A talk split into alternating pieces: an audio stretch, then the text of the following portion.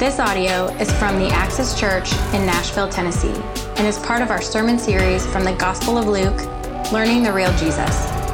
For more information, please visit theaxischurch.org. Welcome and good morning. I'm Jeremy, one of the pastors here at the Axis, and it's great to be with you. Go ahead and grab a Bible and turn to Luke 18, if you will, if you haven't already done so. Um, and as you do, I want to mention one, one thing. Um, careful, you're still got a, you got a leash there. Um, um, is about Advent. Uh, Advent's coming up starting in December. We've got four weeks of Advent leading up to our Christmas Eve uh, service, our gathering here, which will be at 4 o'clock on Christmas Eve. If you're in town, we'd love to have you and your family join us for that special candlelight tradition that we have. Uh, but the four weeks of, of Advent, um, we'll still have two services, 9 and 11, uh, but it's different. Um, you'll be hearing from uh, four different uh, leaders here in the church. They'll be each preparing a, uh, not necessarily a full, like swinging for the fences sermon, uh, which is typical here, uh, but more of like a, um, an Advent Christmas homily, where we try during the Advent season to build the tension of longing and waiting. That's the heart behind Advent. Um, and so try to place yourself in the silent years of waiting for the Messiah to finally show up. We've got the rules, we've got the commandments, we've got the promises. When will the great one make himself known and fulfill all these promises? When will he accomplish everything? When can he show up? And we know that he did 2,000 years ago. Uh, but the longing and waiting then, and now waiting and longing for his return. Uh, the Advent season um, is to help prepare our hearts to truly celebrate what Christmas means. Um, and what I've discovered here, because Advent, as, as a Baptist kid growing up, Advent was like for Catholics, right? That's the only category I had, and I just felt like it was wrong and sinful.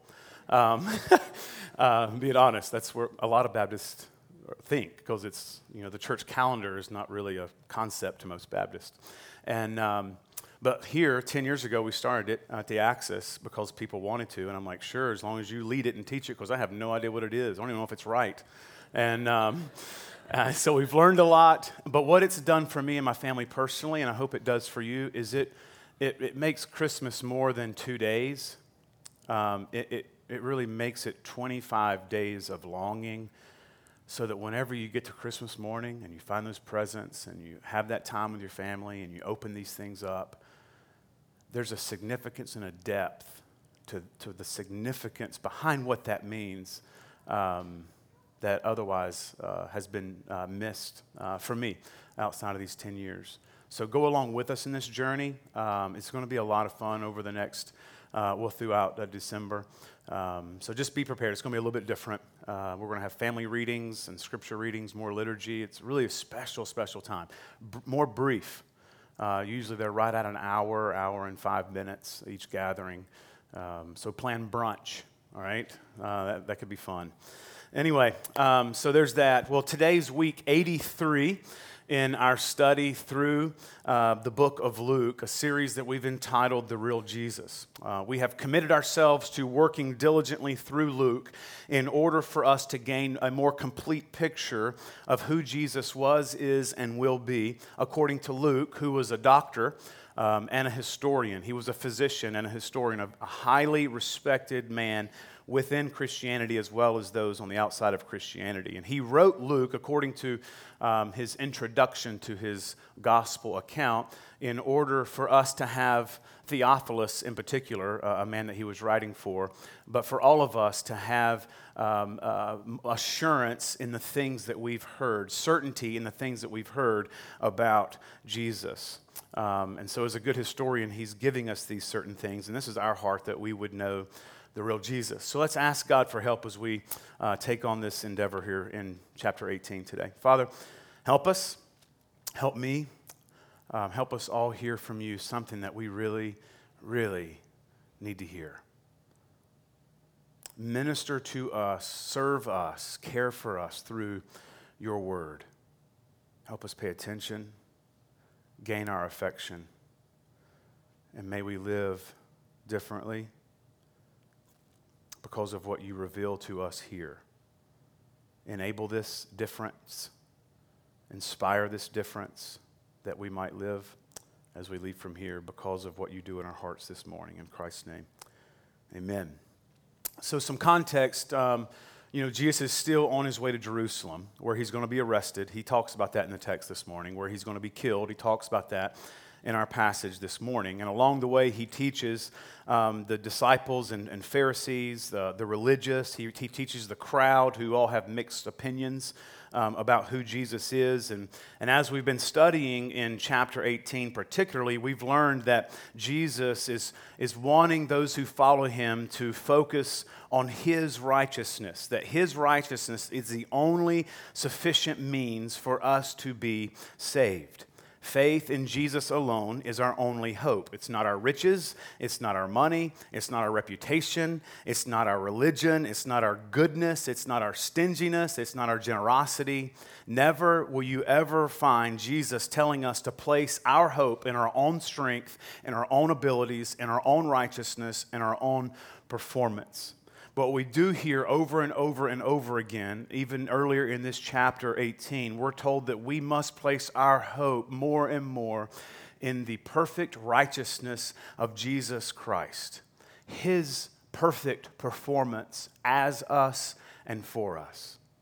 And that we're to humbly trust Jesus alone, having his righteousness shelter us, cover us, uh, and represent us before the Father. And Jesus says the kingdom of God is, is only for those who trust not in themselves, but those who trust in Jesus and his righteousness for the forgiveness of their sins and the reconciliation between themselves and God. Only those who place their faith and hope in Jesus Christ alone will be saved. Jesus says in chapter 18, otherwise, it's impossible. It's impossible outside of his work and God acknowledging Christ's work on that person's behalf. Then we have our passage for today. So let's get to work here, starting in verse 31. And taking the 12, now remember, I've said this for weeks, how he would often teach crowd, teach Pharisees. He would sometimes pull disciples aside to look directly at them. Well, we have that right here. And taking the 12, he said to them, Take notice, guys, I want you to see this. We are going to Jerusalem, and everything, everything that is written about me his preferred title, about the Son of God by the prophets, from Old Testament prophets all the way up through our friend John the Baptist. All that has been prophesied about me will be fulfilled, it will be accomplished.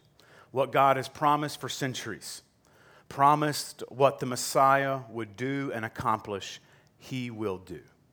What God says he will do, he will do. And he unpacks some of those prophecies here in the following verses. For he will be handed over, he'll be delivered over to the Gentiles, and he'll be mocked, and he'll be shamefully treated, and he'll be spit upon. And after flogging him, they will kill him, and on the third day he'll rise. But they, they did not understand or comprehend any of this.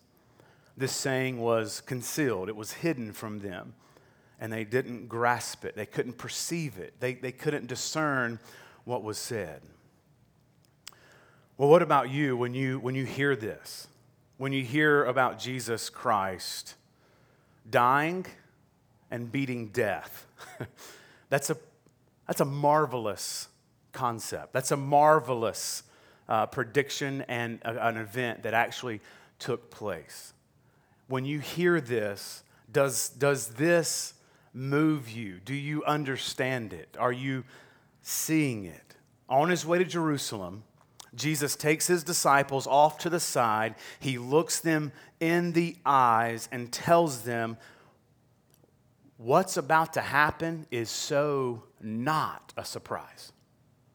All this has been actually in the works for thousands of years. It's been written and recorded hundreds of times that this is to happen. Know that this is not a surprise. This is God's plan. I will be placed in the hands of the Romans, the Gentiles. I will be mocked. I will be made fun of in front of hundreds of people. I'll be made a spectacle, a public spectacle in front of so many.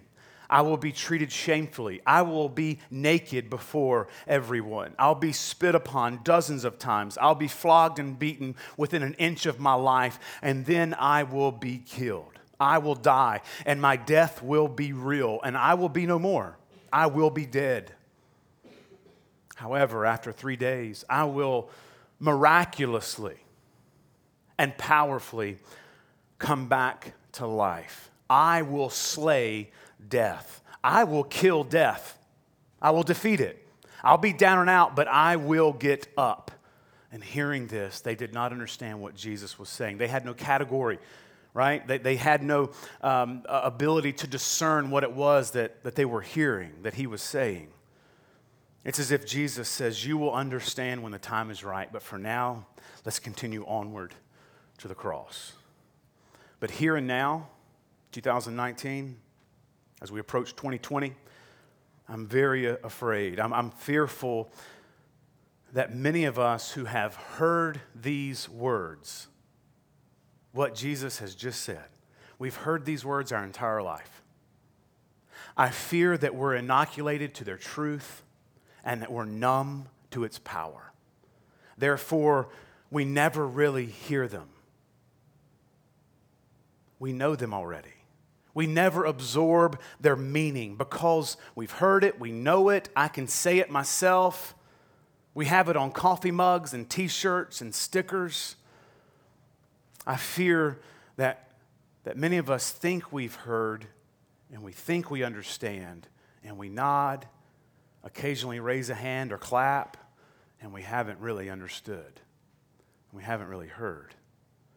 I'm afraid that our familiarity with the gospel can cause us to grow numb to the bizarre wonder of the gospel. Did you hear what Jesus just said? He said that he's going to step into this suffering, he's going to die, and he's going to beat death. That's got to be crazy. Even those who've been Christians for 50 years. You've got to still consider that and be like, that's pretty wild. But all too often, this isn't the case. I mean, in a lot of ways, it's like being from Nashville. There's music talent everywhere. It's not like that everywhere else, but we get used to it. It's like being a, a New England Patriots fan. Ugh. It's not like that with other teams. Titans fans all say amen, right? Jill and, and Bethany were in the Bahamas. My wife and daughter were in the Bahamas this week on a mission trip uh, following the destruction from Hurricane Dorian, right? And they're in the Bahamas. And, and Jill and this guy's having this conversation about what they just like find joy in seeing, what they want to see, you know. Bahamas, like, I want to I wanna see this beautiful Caribbean, right? He's like, I want to see a squirrel. It's like, what? Like, you're in the Bahamas. Like, I would want to see a beautiful sunset, right? I want to see, there's a lot of things I want, but a squirrel? But they don't have squirrels. They don't know what it's like to pass one on the road or see it run in front of you as if it doesn't know to get off this road because you're coming right behind it. It doesn't know what it's like to see them jumping through the leaves this time of year. We see it and we don't even really think much about it because we're used to it. It's like perhaps being born five minutes from the Grand Canyon. You've been raised around the Grand Canyon. Grand Canyon isn't marvelous, it's not grand. It brings in tourism, but it doesn't move you. You've seen it your whole life. I'm afraid the same thing is true for us in the gospel. It's lost its grandeur, it's, it's lost its uniqueness. You hear about Jesus coming to die for you and beat death, and it's. It doesn't shake us. It's like a flu shot. We're at risk of getting just enough of the real thing to help keep us from getting the real thing. The disciples heard this. They didn't understand it. Is this true for you? Are you grasping the gospel truth? Do you live it? Are you applying it to your life, to all of your life? Or do you have it compartmentalized where it's like a Sunday message, but then you live like hell the rest of the week? Do you rely on the gospel? Are you trusting in the gospel? Are you placing all of your hope in the gospel of Jesus Christ? Every time you hear the gospel in song or sermon, you have to be telling yourself, consciously telling yourself, pay attention. Jeremy, you must have this matter to your heart and soul. Do not grow numb. Feel this. Jeremy, don't drift. Don't wander off. I want you to listen. Jeremy, hear these words. There is a fountain flowing with blood drawn from Emmanuel's veins. And those who are under its flow are washed from their sins. They're made white as snow. Hear this, sing this, let it matter, let it sink in, grasp a hold of it. Don't just hum it, don't just sing it, don't just read it, don't just hear it. Absorb it, believe it. And as you hear the gospel in song or sermon, pray, pray, God, please don't hide this from me. I don't want to be like your disciples right here in this passage. I want to hear it. I want you to let it change me, make my heart porous, make it receptive like a dry sponge to the refreshing water of the gospel. Remove the wax coating from my overhearing of the goodness of the good news. And let my heart soak in the gospel. Do not let my heart be like a duck's back to this refreshment. I want to absorb it. Well, for these disciples, God kept back this truth from them, from being fully received by them for a moment. God causes it to be hidden from them. And later in Acts, which is really Luke part two, right? Same author, same historian. In Acts, God causes it to be revealed to them, and the world has never been the same since. I believe the same is true for us today. I believe when Christians truly see, understand, and believe and hope in the gospel, that this world will never be the same. And I believe in many ways the world is the way that it is today because Christians are numb to the gospel or people are religious and not truly Christian. That's why we are in the situations that we're in. Remind yourself through even this story here, this passage so far, that God is sovereign. He is sovereign over all, over all things, and He knows what's best. And there are probably dozens of reasons why He hides this truth from them. And we don't know them all, but God knows why. Hence, we're to pray God, reveal to us. Do not hide this from us. Do not hide it from our hearts. And please don't hide this from the hearts of our friends and our family. Because He's sovereign over these things. Well, Jesus and the disciples, they move on from there. They're making their way towards Jerusalem and they're making their way into the city of Jericho. Verse 35. And as he drew near to Jericho, a blind man was sitting by the roadside and he was begging. And hearing a crowd going by, this blind man asked and inquired what this meant. Well, during this time, the blind were helpless, they were often exploited. Today we have braille and we have technology, we've got service animals, and it's, it's horrible to be blind, I'm sure, from what I can imagine but it's much more bearable today than it would have been 2,000 years ago. Back then, they were essentially unable to live life, they were totally incapable. But the blind man in our story here, he can speak and he can hear. And he uses what he has to get God's attention. He asks, All this unusual noise, all this commotion, like there's, I can, I can tell there's a lot going on. What is it? Like, why are there so many people here? which this speaks to the growing crowd, right, as Jesus continues to make his way into Jerusalem. Most of this crowd is from Jericho, though many have followed him, it's believed, even from his days in Galilee. And what would happen, uh, historically speaking, a rabbi would come into a city like Jericho, and he would be greeted and he'll be treated to a banquet, and it would be expected that he would teach and lecture some in their synagogue, and then overnight, and then get up and leave the next day. So there was a lot of this crowd greeting this rabbi uh, this traveling rabbi. So, what's going on? And he told him in 37 Jesus of Nazareth is passing by. He's making his way through our city. And he cries out. And this cry, um, the Greek word here, um, not of course, like a mourning, it's, it's not a sadness. Um, it is a, a shrieking shout, okay? Um, he's given it all he has right? he cries out, Son of Jesus, Son of David, have mercy on me. Who's passing by? What's going on? Well, Jesus is making his way through our city. Jesus, son of David, have mercy on me. He's got no further questions. He knows what he has to do. He's heard enough about Jesus. He knows enough of what's been said about him to cry out for mercy. And he cries out to the Son of David. This is recognizing his deity. He's recognizing his work as the Messiah. That's a messianic title.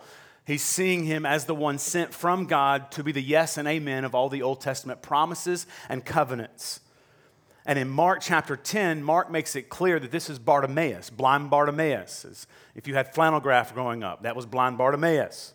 All right? But Bartimaeus means son of filth. So the son of filth calls out to the son of David for mercy. And then verse 39, and those who were in front of him as he was behind him, right? He was behind all the people on the, on the side of the road. Those who were in front of him rebuked him telling him to be silent. And that word literally means like to shut up, like as, as rudely as possible, to shut your mouth.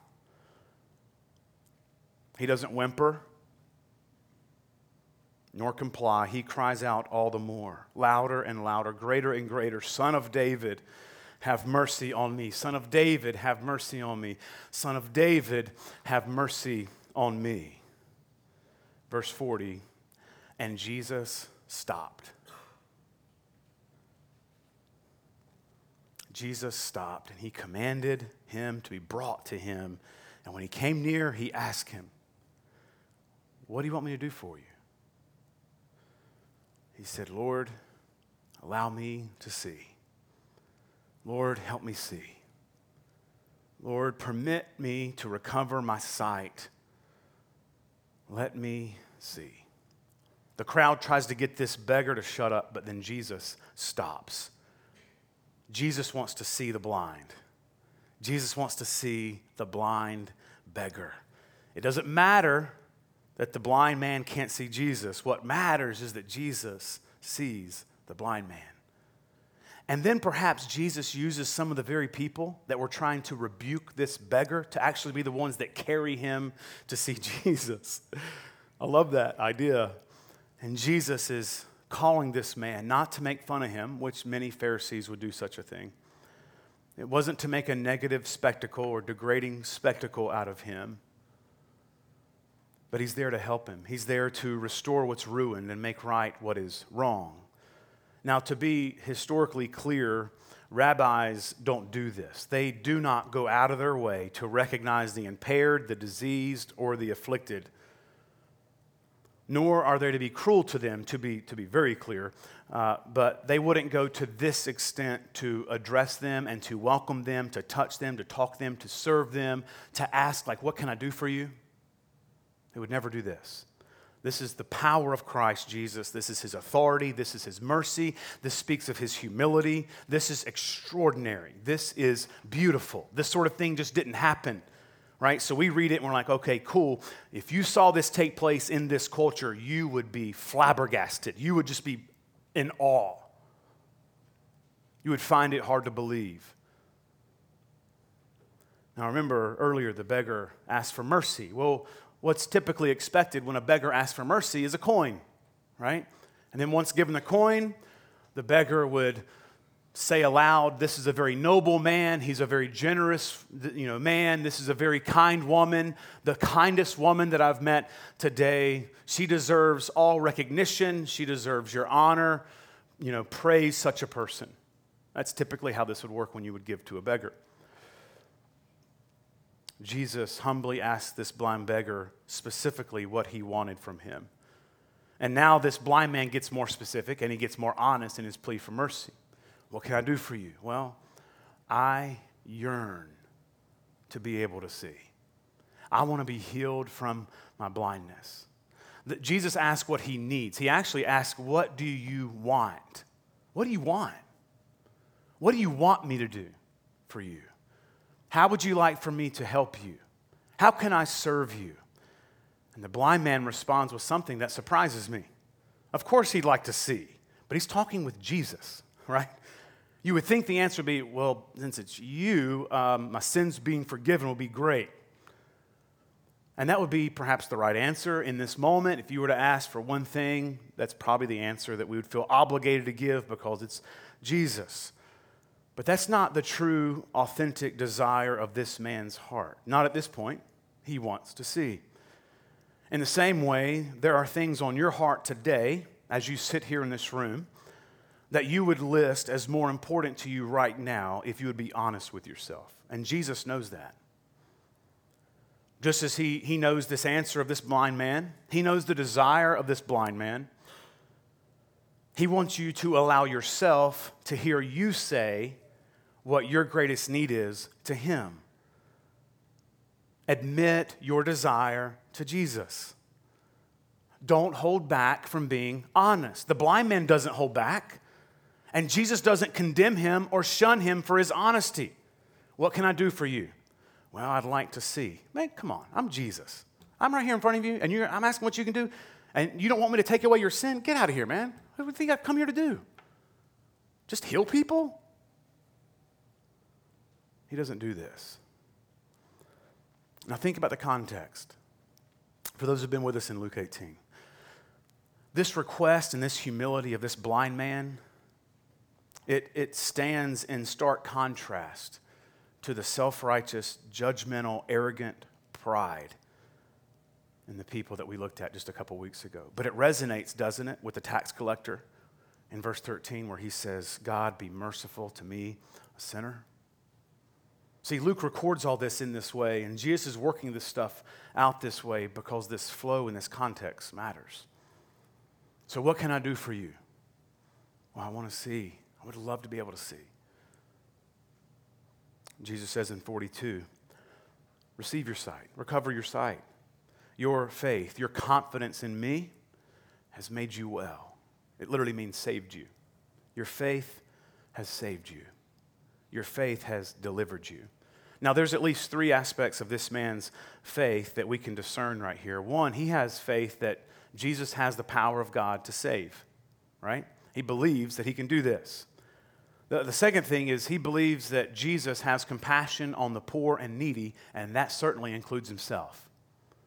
But then the third thing is he's confident that Jesus is the Son of David, which is a messianic title, and therefore he accepts him as his Lord, his Master, his Savior. Upon this faith and upon this belief in Jesus, this man is radically changed. He's never the same. This man was changed by faith alone in Christ alone, not in not in his faith in his eyesight getting a little bit better over time or, or his mere attempts at trying to get his eyes to see better or to squint his eyes more. Man if i could change if i could have this a greater ability to kind of focus in on some things if if i could get these new eyeglasses all these are sort of pictures of how we handle religion and trying to get things right in us with god. It's like focusing on these other variables it's our attempt to get better on our own.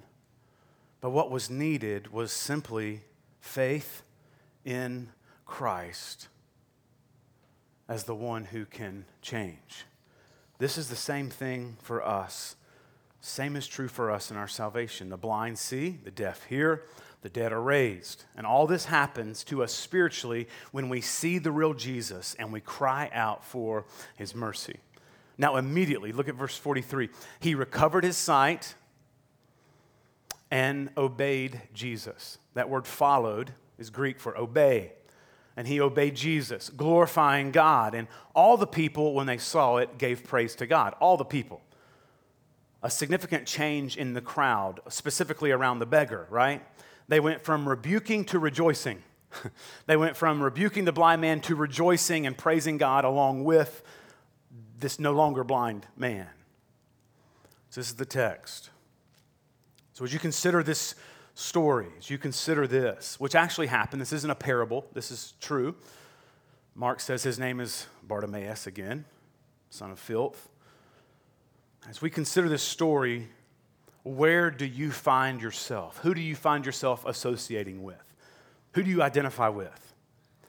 What resonates in this passage of Scripture. Like this blind man on the side of the road, friend, do you hear Jesus asking you what he can do for you? Do you hear him? Do you answer? And are you honest? He came for the sick, right? But do you see yourself this way? He came for the sick, but do you see him this way? When he asks you, when he's there with you asking what he can do for you, do you respond? Perhaps you don't because you don't think he cares. Or if he does care, he doesn't have any good reason to care about you or care about that. How are you responding to Jesus today? What do you say? For those in need of Jesus' help, which is all of us, the application from this passage is clear.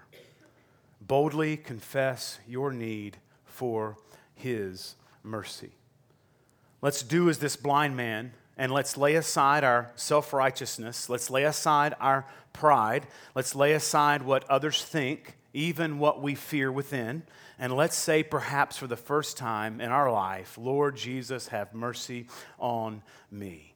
I mean, this blind beggar, he knew that he couldn't provide for himself. He was totally dependent, fully dependent upon others, their kindness and their generosity. This blind man knew that he could not heal himself of his disease, of his illness, of what it was that led to his blindness. He was fully dependent upon the kindness, the power, and the mercy of Jesus Christ. But he knew enough about Jesus to know that this was possible. And he went off what he knew in order to ask Jesus. But do you? Do you know enough of the real Jesus to confess your real need? Or do you know enough of a phony Jesus to never honestly ask? I believe this is a real problem for us.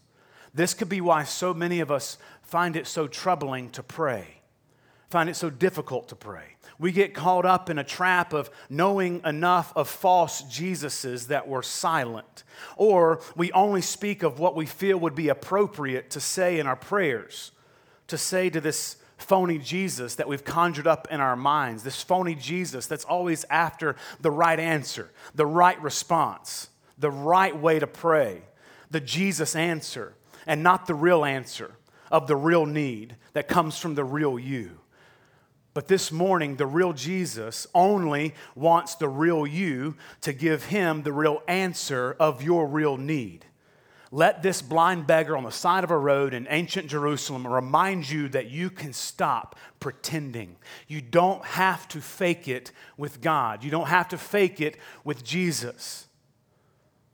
You can be in prayer and you can put it all out there. You don't have to respond as we cordially do. Well, all's well, I'm just kind of busy right now. When inside you are terrified, when inside you are overcome, you are broken your reality is horrible. But you put on a smile. And we do the same thing with God, but we don't have to. What do you want me to do for you? Well, a new pair of jeans would be cool. You're blind. What do you want?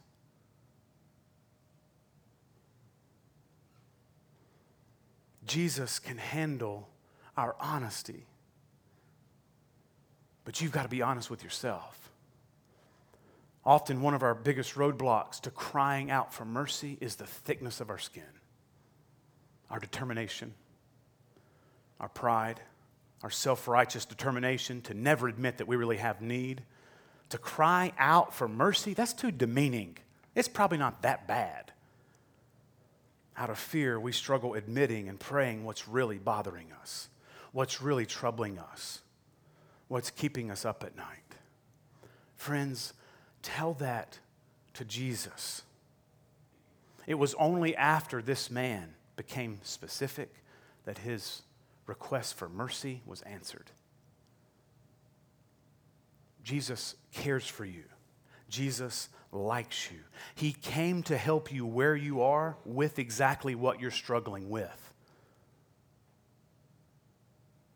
He wants to give you what you need, and He wants you to give that over to Him. But you've got to ask for mercy. You've got to ask for help. Ask Him to be kind to you. Ask Him, say, God, I just want you to be kind to me. Admit your need, admit your needs to God. Be needy before God. Daddies, be a needy daddy. Don't be self confident. Be a needy daddy before God. Mommies, be a needy mommy. Be a needy roommate. Be a needy boyfriend and girlfriend before God. Be a needy son or daughter before God.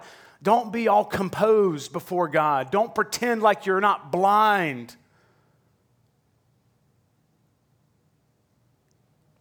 The dark becomes darker when you pretend it's not dark for fear of what others might think. See your need. Don't soften it. Cry out for mercy. Yourself is, is, yourself is the crowd saying, Don't say it. Be quiet. Cry all the louder. Stick it to yourself. I probably shouldn't admit this, but that's when you should be admitting that. I probably shouldn't, probably don't need to say this. Probably don't need to confess this. I probably shouldn't bring this up as a prayer because I'm, I'm, afraid of da, da, da, da. And you just stay closed in this darkness. And it gets heavy. You don't have to do that. Even for those who've been Christians for decades, cry out for his mercy. You're not good enough to make it even being a Christian for 40 years, without crying out for his mercy. Know that there's never a moment, uh, there's never a second in your life where you're not 100% completely in need of his mercy. Regardless, friends, of how tidy your theology gets, Never lose this desperation for God and Jesus and His mercy. And be very careful of the subtle religious drift that takes you to a place where you don't need Him. You don't feel like you need Him to be kind or merciful or powerful because you're pretty clean. Be careful of that religious drift. There's a freedom and a strength that comes to us daily as we confess our need for God's mercy. Mercies that are new every day. Trust Him to refresh you in a special way with mercies every day. They're daily mercies. He doesn't reuse, repurpose, or recycle His mercies. Every day, it's a fresh experience of walking with Him in newness of life. It is beautiful having this relationship with God. But the enemy tells us that it's wrong to be needy, the enemy tells us that we can't admit our need. But the gospel says that's the entry point for living every single day of your life, is embracing your need. The heart of Christianity isn't trying harder or ignoring your need. The heart of Christianity is giving up. It's giving up control. It's giving up your independence, your self sufficiency, and your self righteousness. It's giving up your power. It's giving up your pride. The heart of Christianity is admitting, I am incapable. I can't live today by myself. I am powerless. If I try to handle my life today, I will ruin it all. I need God to be merciful and kind and very present and strong. I need God to be so much stronger than me and my sin today, or else I'm going to drive this thing off the rails. God be merciful to me. It requires, Christianity requires that we say often, I can't and I don't know. If you've been a Christian for 40 years and you haven't said, I don't know or I can't in a long time, you're not healthy. What we need to do is hear Jesus say to this, I can, I have, and it's why I showed up. I will. Stop listening to the condemning and rebuking voice of the religious and the proud telling you to be quiet and not admit your need. And hear Jesus shouting out to you Come to me. I'm here to help. What do you want me to do for you? And then tell him, tell him all of it, even that. And ask him for faith Ask Him for mercy in your faith. Ask Him for mercy in your sickness and your illness, physically speaking. Ask Him for mercy from the heartache of continually asking yourself, Am I good enough? Why can't I get past this? Ask Him for mercy in the heartache that comes from always having to ask, Am I doing enough right things? Is God mad at me? Am I a disappointment? Ask God for mercy as you're contemplating what other people are saying about you, or often wondering, Am I an accident? Or does anyone care? Is God aware? Do I matter? To this and, and, and so much more. Hear God say to you, I am here. I care.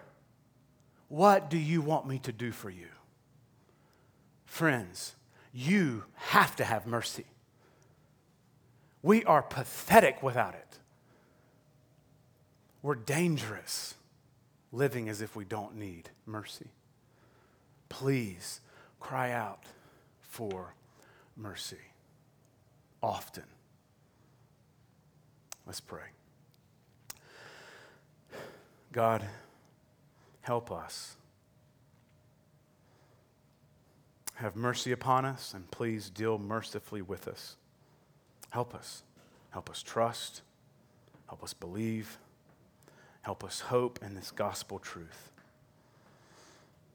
Help us to easily ask for mercy, asking more and more each day like a little child learning to talk, getting better at it every day, would we be better and better at asking for mercy, very fluent in admitting our need for mercy? In Christ's name I pray. Amen. This audio is from the Axis Church in Nashville, Tennessee, and is part of our sermon series from the Gospel of Luke Learning the Real Jesus. For more information, please visit theaxischurch.org.